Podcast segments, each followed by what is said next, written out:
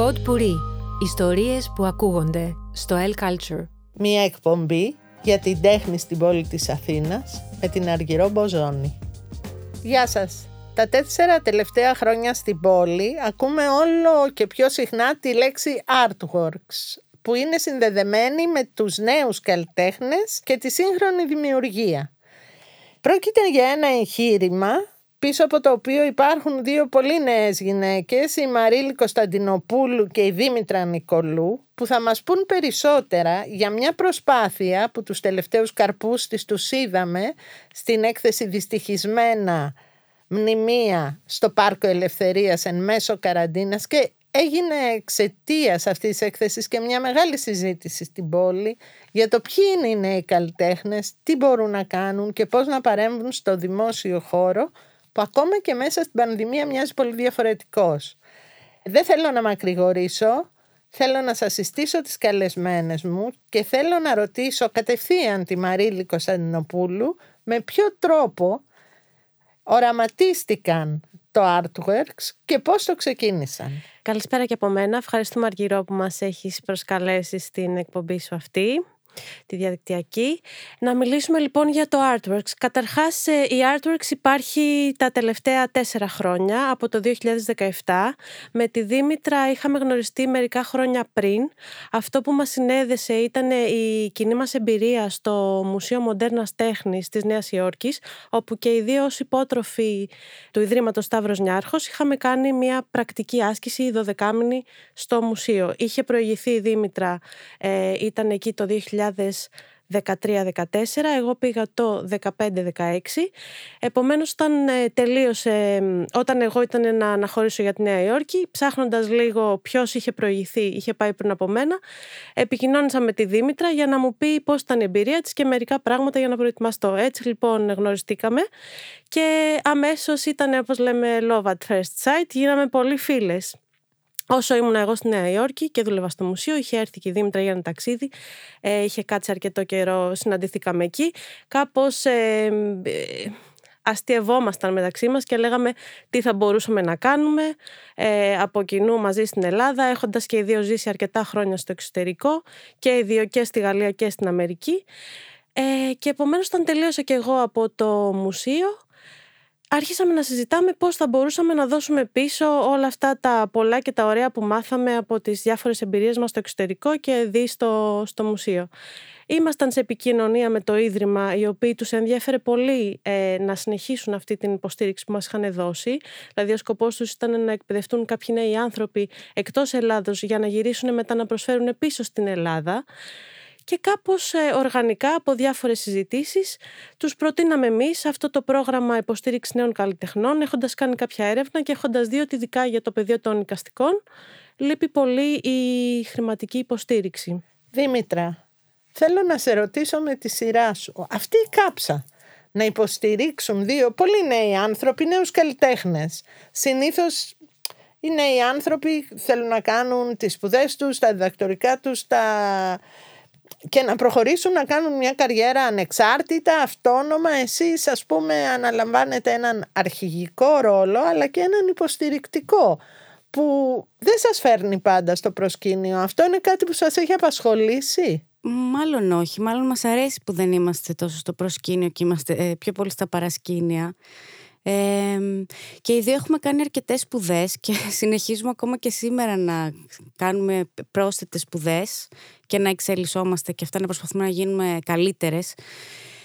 Τότε ήταν ούτως ή άλλως αρκετά όρημη στιγμή εκείνη. Ε, εγώ είχα γυρίσει στην Ελλάδα από το 2014. Δούλευα ήδη τότε στην Τράπεζα της Ελλάδας στο Κέντρο Πολιτισμού, άρα ήμουν ήδη μέσα στο, στο χώρο του πολιτισμού εδώ στην, στην Αθήνα κατά βάση. Και μάλιστα και το ίδιο το Ίδρυμα Σταύρος Νιάρχος είχε την, ήθελαν πολύ να, να βρουν τρόπους να βοηθήσουν περισσότερο και να στηρίξουν περισσότερο τους ε, Έλληνες καλλιτέχνες.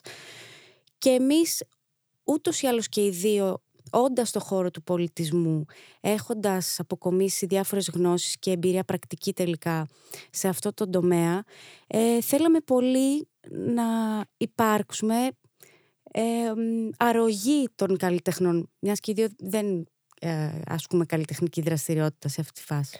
Να σε ρωτήσω και κάτι άλλο, Δήμητρα. Ποιοι είναι οι καλλιτέχνες, οι νέοι καλλιτέχνες που σας ενδιαφέρουν σε αυτή την πόλη; Έχετε καλέσει μέχρι τώρα πόσους, σε πόσους έχετε δώσει υποτροφίες; Σε δια- Πόσοι έχουν γίνει fellows μέχρι τώρα; Είναι 200 230 ατομα ε, εκ των οποίων τα 10 άτομα είναι επιμελητές εκθέσεων. Άρα μιλάμε για 220 καλλιτέχνες και 10 επιμελητές εκθέσεων. Ε, και αυτοί οι καλλιτέχνες ε, δραστηριοποιούνται στα πεδία των εικαστικών τεχνών, της κινούμενης εικόνας, του χορού και της χορογραφίας. Και αυτές οι υποτροφίες, ας το πούμε έτσι, η προστασία χρημα- αυτή, η- Χρηματικά βραβεία. τα χρηματικά βραβεία, πόσο διαρκούν και πότε είναι και η επόμενη περίοδος που θα τα δώσετε. Στην, την τελευταία φορά νομίζω είχατε πάρα πολλά, έχετε διευρύνει αρκετά αυτό το πρόγραμμα. Θέλεις να μου πεις λίγο Ναι, παραπάνω; ε, την πρώτη χρονιά και πιλωτική της εταιρείας ε, δώσ- απονείμουμε ε, 60 βραβεία σε 45 δικαστικούς και 15 κινηματογραφιστές. Από τη δεύτερη χρονιά, το δεύτερο κύκλο του προγράμματος και τον τρίτο κύκλο που τώρα βρίσκεται εν εξελίξη, δώσαμε στο δεύτερο κύκλο 80 βραβεία και στον τρίτο κύκλο 90 βραβεία. Αρχικά είχαμε πει να δώσουμε 80, αλλά λόγω του κορονοϊού θέλαμε κι εμείς κάπως να στηρίξουμε περισσότερο και δώσαμε επιπλέον 10 βραβεία. Ο τέταρτος κύκλος του προγράμματος ε, θα ανακοινωθεί περίπου τώρα την άνοιξη του 2021 και ήταν ένας από τους βασικούς στόχους από τότε που φτιάξαμε την εταιρεία και πάντα ε, σε συνεννόηση και με την υποστήριξη του Ιδρύματος Σταύρος Νιάρχος να υπάρχει μια συστηματικότητα σε αυτή την υποστήριξη ε, και να επανέρχεται δηλαδή κάθε χρόνο περιοδικά, ας το πούμε έτσι, κάθε χρόνο, κάθε 1,5 χρόνο να μπορούμε να επανερχόμαστε και να υποστηρίζουμε όλο και περισσότερους καλλιτέχνες. Ε, Μαρίλη, θέλω να σε ρωτήσω το εξής. Ε, φαντάζομαι έχετε άπειρες αιτήσεις. Αρκετές. Έχετε αρκετές. Θέλεις να μου πεις με ποιο τρόπο μεγαλώνει αυτό το δίκτυο, γιατί στην ουσία δημιουργείται ένα δίκτυο καλλιτεχνών. Δεν είναι μόνο η υποστήριξη που κρατάει ένα ορισμένο χρονικό διάστημα, την οποία ούτως ή άλλως δεν έχουν από πουθενά αλλού, γι' αυτό και εσείς έχετε περισσότερες αιτήσεις, αλλά διευρύνονται και τα πεδία. Δηλαδή μπήκε ο κινηματογράφος, μπαίνουν και άλλες τέχνες και αυτό βοηθάει κάπως και στη συνομιλία των τεχνών μεταξύ τους. Αυτό που πιστεύετε κι εσείς από την αρχή φτιάχνοντας το artworks αλλά πες μου πώς με, με ποιο τρόπο μεγαλώνει αυτό το δίκτυο και πώς εσείς μπορείτε να παρακολουθήσετε την εξέλιξή του; Ε, το δίκτυο αυτό ε, μεγάλωσε όπως ανέφερε και πριν και η Δήμητρα. Τον πρώτο χρόνο ε, απευθυνθήκαμε σε δύο πεδία. Στην πορεία αρχίσαμε να διευρύνουμε τα πεδία και βάλαμε και το πεδίο της χορογραφίας και του χορού και της επιμέλειας. Ε, και αυξάνοντας και λιγάκι τον αριθμό των βραβείων που δίνουμε κάθε χρόνο. Βέβαια αυτό κάθε φορά έχει να κάνει και με το, τον αριθμό των αιτήσεων που δεχόμαστε. Δηλαδή προφανώς βλέπουμε ότι υπάρχει ανάγκη, γι' αυτό και αυξάνουμε και τους αριθμούς. Ε, σκεφτείτε ότι περίπου το 10% από τα παιδιά που κάνουν έτσι παίρνουν τελικά το, το βραβείο. Τώρα το, το βραβείο είναι ένα κομμάτι, είναι στιγμιαίο, δηλαδή δεν διαρκεί το βραβείο, διαρκεί το πρόγραμμα. Το πρόγραμμα λοιπόν είναι οκτάμινο και αυτό που περιλαμβάνει ουσιαστικά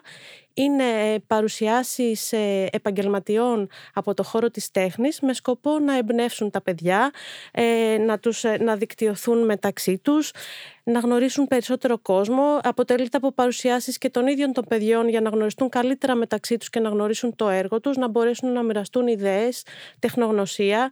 Όλα αυτά ιδανικά θα θέλαμε να οδηγήσουμε σε συνεργασίες, σε συνέργειες. Και γι' αυτό είναι πολύ σημαντικό το να έρχονται και τα διαφορετικά, οι καλλιτέχνες από τα διαφορετικά πεδία μεταξύ τους σε επαφή και να παρακολουθούν οι μεν το πρόγραμμα των δε. Ε, εμείς προσπαθούμε στο δυνατόν το πρόγραμμα να είναι κοινό για όλους, αλλά φυσικά ανάλογα με το πεδίο και τις ανάγκες έχουμε και κάποιες διαφοροποιήσεις και προσθήκες. Θέλω να ρωτήσω στη συνέχεια Δήμητρα αν όλη αυτή η δουλειά σας έχει αντίκτυπο, έχει αντίκρισμα ε, αν το εισπράτετε κιόλας γιατί αυτό είναι πολύ σοβαρό για να μπορείτε να συνεχίζετε δηλαδή ενδιαφέρει γκαλερί ενδιαφέρεις συλλέκτες ε, υπάρχει επαφή με τα ξένα φεστιβάλ. Γινόμαστε και βάζω πρώτο πληθυντικό ως Έλληνες, ως ένα ελληνικό κομμάτι ας πούμε μιας καστικής δραστηριότητας, μιας καλλιτεχνικής δραστηριότητας νέων καλλιτεχνών, ένα κομμάτι του κόσμου, της Ευρώπης. Ε, Θέλω πρώτα αυτό και μετά θα ήθελα να ρωτήσω και μου το απαντά όποια θέλει από τις δυο σας. Ποια είναι η θεματική που βλέπετε κατά κύριο λόγο να κυριαρχεί έστω αυτή την εποχή στους νέους καλλιτέχνες. Είναι πολύ νωρίς ίσως να πούμε, να, να μετρήσουμε την ωφέλεια του προγράμματος. Ε, μέχρι στιγμής τα στοιχεία είναι πολύ θετικά. Ε, έχει αγκαλιαστεί από τους καλλιτέχνες το συγκεκριμένο πρόγραμμα. Ε, νομίζουμε ότι η πλειονότητα των ανθρώπων έχει καταλάβει ότι εδώ οι προθέσεις είναι μόνο καλές και θέλουμε να φτιάξουμε ένα πλαίσιο ασφάλειας, αλληλοϊποστήριξης, ενίσχυσης ε, και εξέλιξης τους μέσα από το πρόγραμμα αλλά και από την, αυτή τη διάδραση που έχουν μεταξύ τους, την επικοινωνία που έχουν μεταξύ τους. Ε, και βέβαια μέσα από κάποιες συνεργασίες που κάνουμε ε, είτε με δομές φιλοξενίας καλλιτεχνών είτε με άλλους φορείς ε, θέλουμε ουσιαστικά να προσπαθήσουμε να υποστηρίξουμε αυτούς τους Έλληνες καλλιτέχνες και να στραφεί το βλέμμα του εξωτερικού σε εκείνους. Και αυτό είναι μια, η, η, επιθυμία που έχουμε για εξωστρέφεια αυτού του οργανισμού. Ε, προς το παρόν έχουμε συνάψει τρεις ε, σταθερές συνεργασίες με δομές φιλοξενίας καλλιτεχνών στην Delfina Foundation στο Λονδίνο, το ISCP στη Νέα Υόρκη και ε, η πιο πρόσφατη έναρξη ας πούμε συνεργασίας ήταν με τη Σάχα ε, στην Κωνσταντινούπολη ε, όπου θα φιλοξενηθούν εκεί κυρίως ε, curatorial fellows, δηλαδή fellows της επιμέλειας. είναι πολύ νωρίς, είναι τέσσερα χρόνια μόλις. Θεωρούμε ότι έχουν μπει κάποιες ε, στέρεες βάσεις ε, και είμαστε αρκετά αισιόδοξες για το μέλλον της Artworks και της υποστήριξης, της περαιτέρω υποστήριξης. Οι νέοι καλλιτέχνες με τι ασχολούνται; Ποιο είναι αυτό που βλέπετε κατά κύριο λόγο να τους απασχολεί στα έργα τους, να θέλουν να το συζητήσουν, να το συνδέσουν με την κοινωνία, γιατί τώρα πια υπάρχει και μια απενεχοποίηση του πολιτικού. Παλιά τα πολιτικά έργα κατήχαν μια άλλη θέση. Τώρα οφείλουν τα έργα να είναι πολιτικά με την έννοια του πολίτη, να συνομιλούν με την κοινωνία, να έχουν εξωστρέφεια, να είναι κατανοητά στον κόσμο, ώστε να γίνει και μια γέφυρα που ξεπερνάει ας πούμε τον κύκλο των καλλιτεχνών και ακουμπάει στους κατοίκους της πόλης που γίνεται μια δραστηριότητα ή μιας χώρας ή γενικότερα ή δίνει το στίγμα Υπάρχουν πάρα πολλές, ε, επειδή είναι τόσο πολλοί καλλιτέχνε και τόσο πολλά τα μέσα με τα οποία καταπιάνονται και αξιοποιούν ε, στο έργο τους, είναι λίγο δύσκολο να χαρτογραφηθεί ακριβώς ποιες είναι αυτές οι τάσεις. Ε, ίσως είχαμε, αλλά αυτό δεν έχει τόσο πολύ να κάνει με το θέμα, είχαμε ε, εντοπίσει κάποια στιγμή ότι τα έργα ε, φτιάχνονταν από πιο ευτελή υλικά. Δηλαδή ήταν ίσως ε, έργα τα οποία μπορούσαν εύκολα να καταστραφούν. Και που δεν κοστίζουν τόσο φαντάζομαι. Πιο πολύ είχε να κάνει νομίζω ειδικά εκεί περίοδος ντοκουμέντα, κρίση κτλ. Ε, όπου οι καλλιτέχνες ουσιαστικά δημιουργούσαν έργα χωρίς να έχουν αυτή την αξίωση της, κάπως της αγοράς, της τέχνης. Πιστεύετε σαν ένα νέο κύμα της Αρτεπόβερα; Χρησιμοποιούμε το ευτελές, το ανακυκλωμένο, το ανακυκλώσιμο, είναι μόδα, είναι...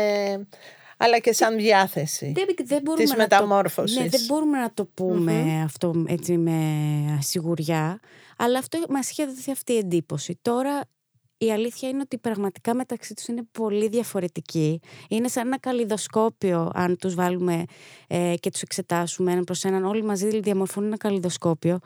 Ε, ίσως έχει νόημα μετά την πρώτη, τους πρώτους ας πούμε πέντε κύκλους του προγράμματος ε, να χαρτογραφήσουμε με μεγαλύτερη λεπτομέρεια ε, και σε συνεργασία βέβαια με, ειδικούς, με πιο ειδικούς ας πούμε ερευνητές, ιστορικούς, τέχνης κτλ. Αυτή την παραγωγή ας πούμε και προς τα ποιες είναι οι κατευθύνσεις της οι πιο ειδικές.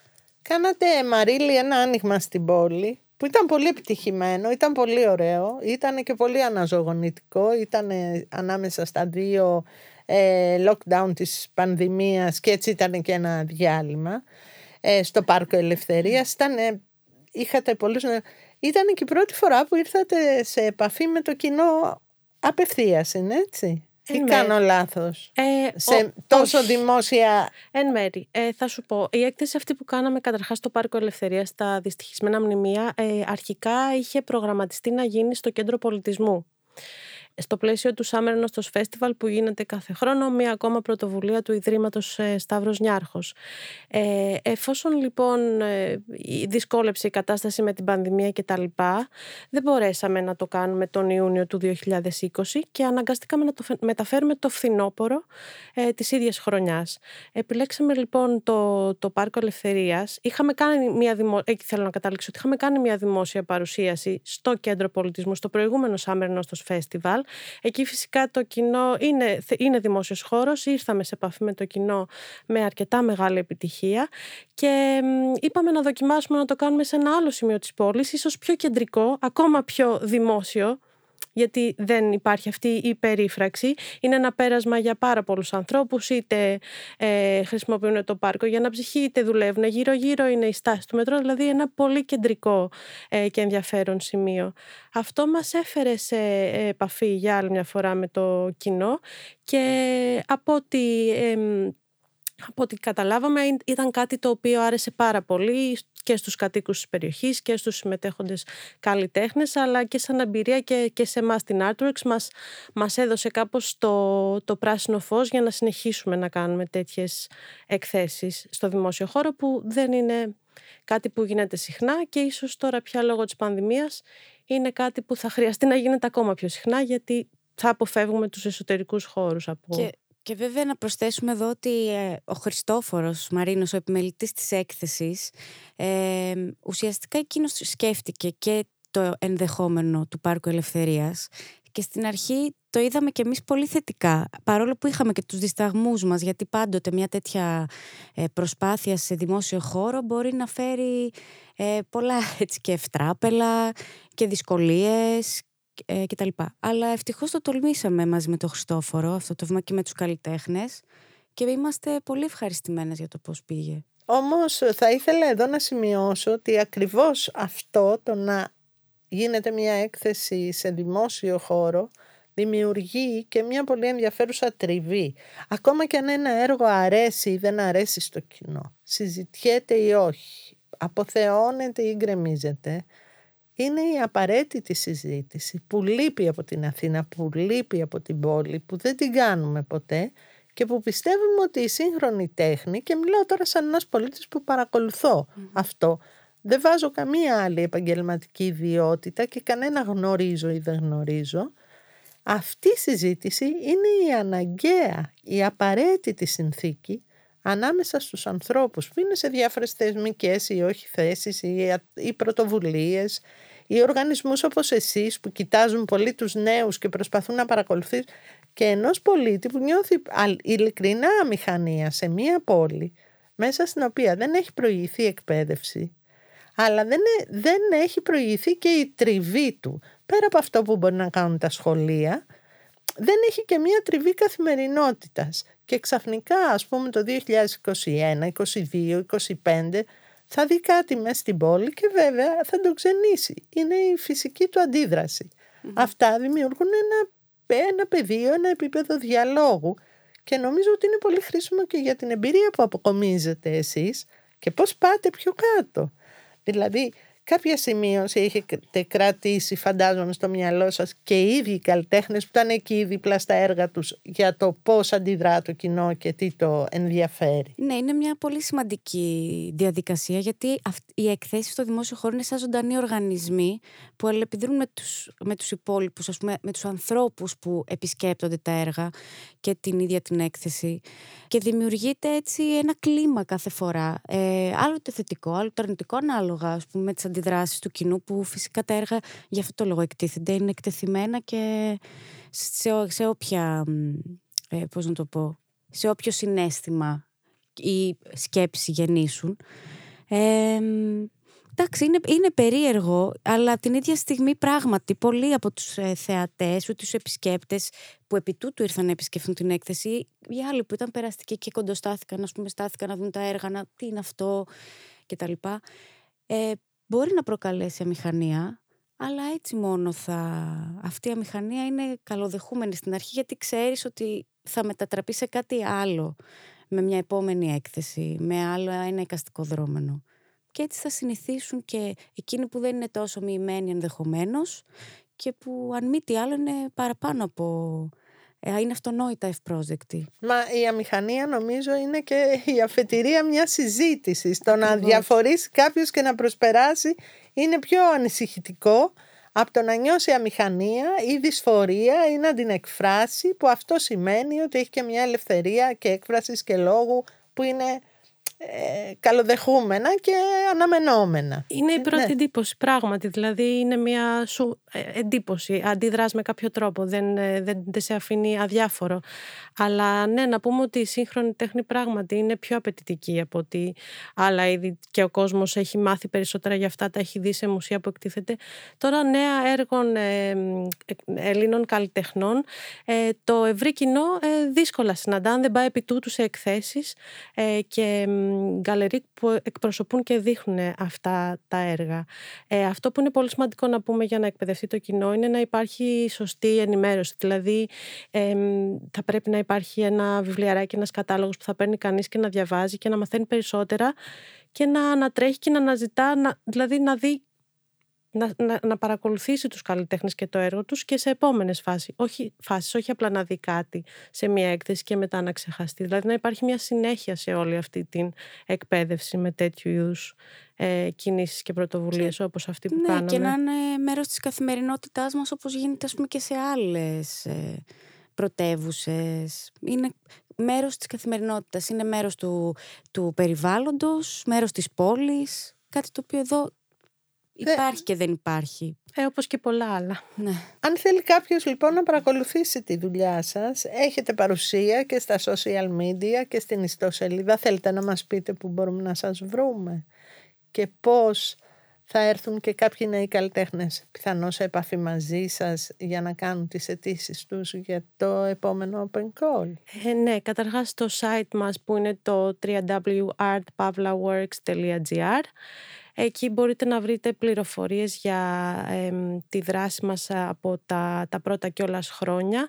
Μάλιστα, επειδή λέγαμε και για τις εκθέσεις πριν, μπορείτε να βρείτε αναλυτικά ε, πληροφορίες για τα έργα και τους καλλιτέχνες που συμμετείχαν σε αυτές τις εκθέσεις ή και τα κείμενα που γράψανε οι επιμελητές και συνεργάτες ε, των εκθέσεων. Από εκεί και πέρα έχουμε ε, τη σελίδα μας στο facebook που πολύ ευχαρίστως να μας γράψετε. Απαντάμε, είμαστε πολύ Κοινωνική. Κοινωνική, ναι. Και συνεπείς με τις απαντήσεις και την επικοινωνία.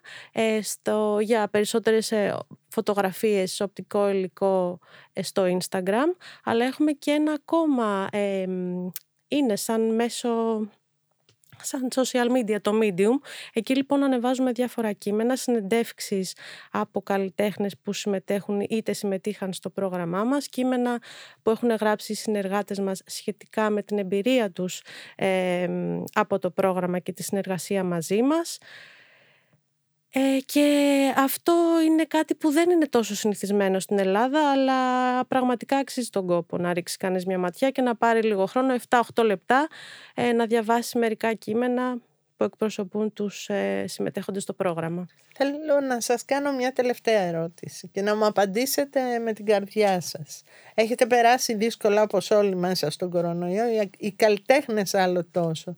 Τι είναι αυτό που σας έλειψε πιο πολύ και τι είναι το πρώτο που θέλετε να κάνετε μόλις βγούμε από αυτή την καραντίνα; Να τους γνωρίσουμε από κοντά γιατί φέτος το πρόγραμμα, ο τρίτος κύκλος του προγράμματος μέχρι στιγμής γίνεται διαδικτυακά. Το Zoom έχει γίνει, ε, πώς να το πούμε, δεύτερο γραφείο, πρώτο γραφείο πια και δεν τους έχουμε γνωρίσει από κοντά και θέλουμε πολύ να τους γνωρίσουμε όλους αυτούς τους φέλους από κοντά και ανυπομονούμε. Και φυσικά να κάνουμε αυτό το ετήσιο μεγάλο πάρτι που κάνουμε και καλούμε όλους τους φέλους από όλες τις χρονιές, δηλαδή... Τώρα... Ναι, που είναι ένα πολύ θερμό reunion. Το λέω, έχω υπάρξει μάρτυρα σε ένα και ήταν καταπληκτικό. και να είναι όλοι να γνωριστούν και μεταξύ τους. Ε, να υπάρξει αυτή η πολύ ωραία έτσι, και κατάσταση που είμαστε όλοι μαζί και χαρούμενοι. Αυτή ήταν όλη η ιδέα του προγράμματος, το να έρχονται ε, μεταξύ τους τα παιδιά, να έρχονται σε επαφή μεταξύ τους Και παρότι μπορού, θα μπορούσαμε να το κάνουμε τώρα τμηματικά και σε ομάδες, δεν είναι κάτι που μας ενδιαφέρει γιατί θέλαμε ακριβώς αυτό, να μπορούν να συνεπάρχουν όλα τα παιδιά από όλα τα παιδιά από όλες τις χρονιές για να έχει νόημα αυτό το δίκτυο που λέμε αυτή η οικογένεια, η ομάδα, η κοινότητα, όλο αυτό που προσπαθούμε να χτίσουμε. Και φυσικά συμβαίνει και μέσω Zoom, αλλά δεν είναι το ίδιο. Ε, Μαρίλη Κωνσταντινοπούλου και Δήμητρα Νικολού, σας ευχαριστώ πάρα πολύ που μοιραστήκαμε αυτό το απόγευμα αυτές τις σκέψεις. Εύχομαι να γνωρίσουν όλοι τους artworks και εύχομαι όλο και περισσότεροι νέοι καλλιτέχνες να σας προσεγγίζουν και να δούμε τους καρπούς αυτής της εξαιρετικής προσπάθειας μέσα στην πόλη. Ευχαριστούμε πάρα πολύ. Εγώ σας ευχαριστώ. Ευχαριστούμε πάρα πάρα πάρα πολύ.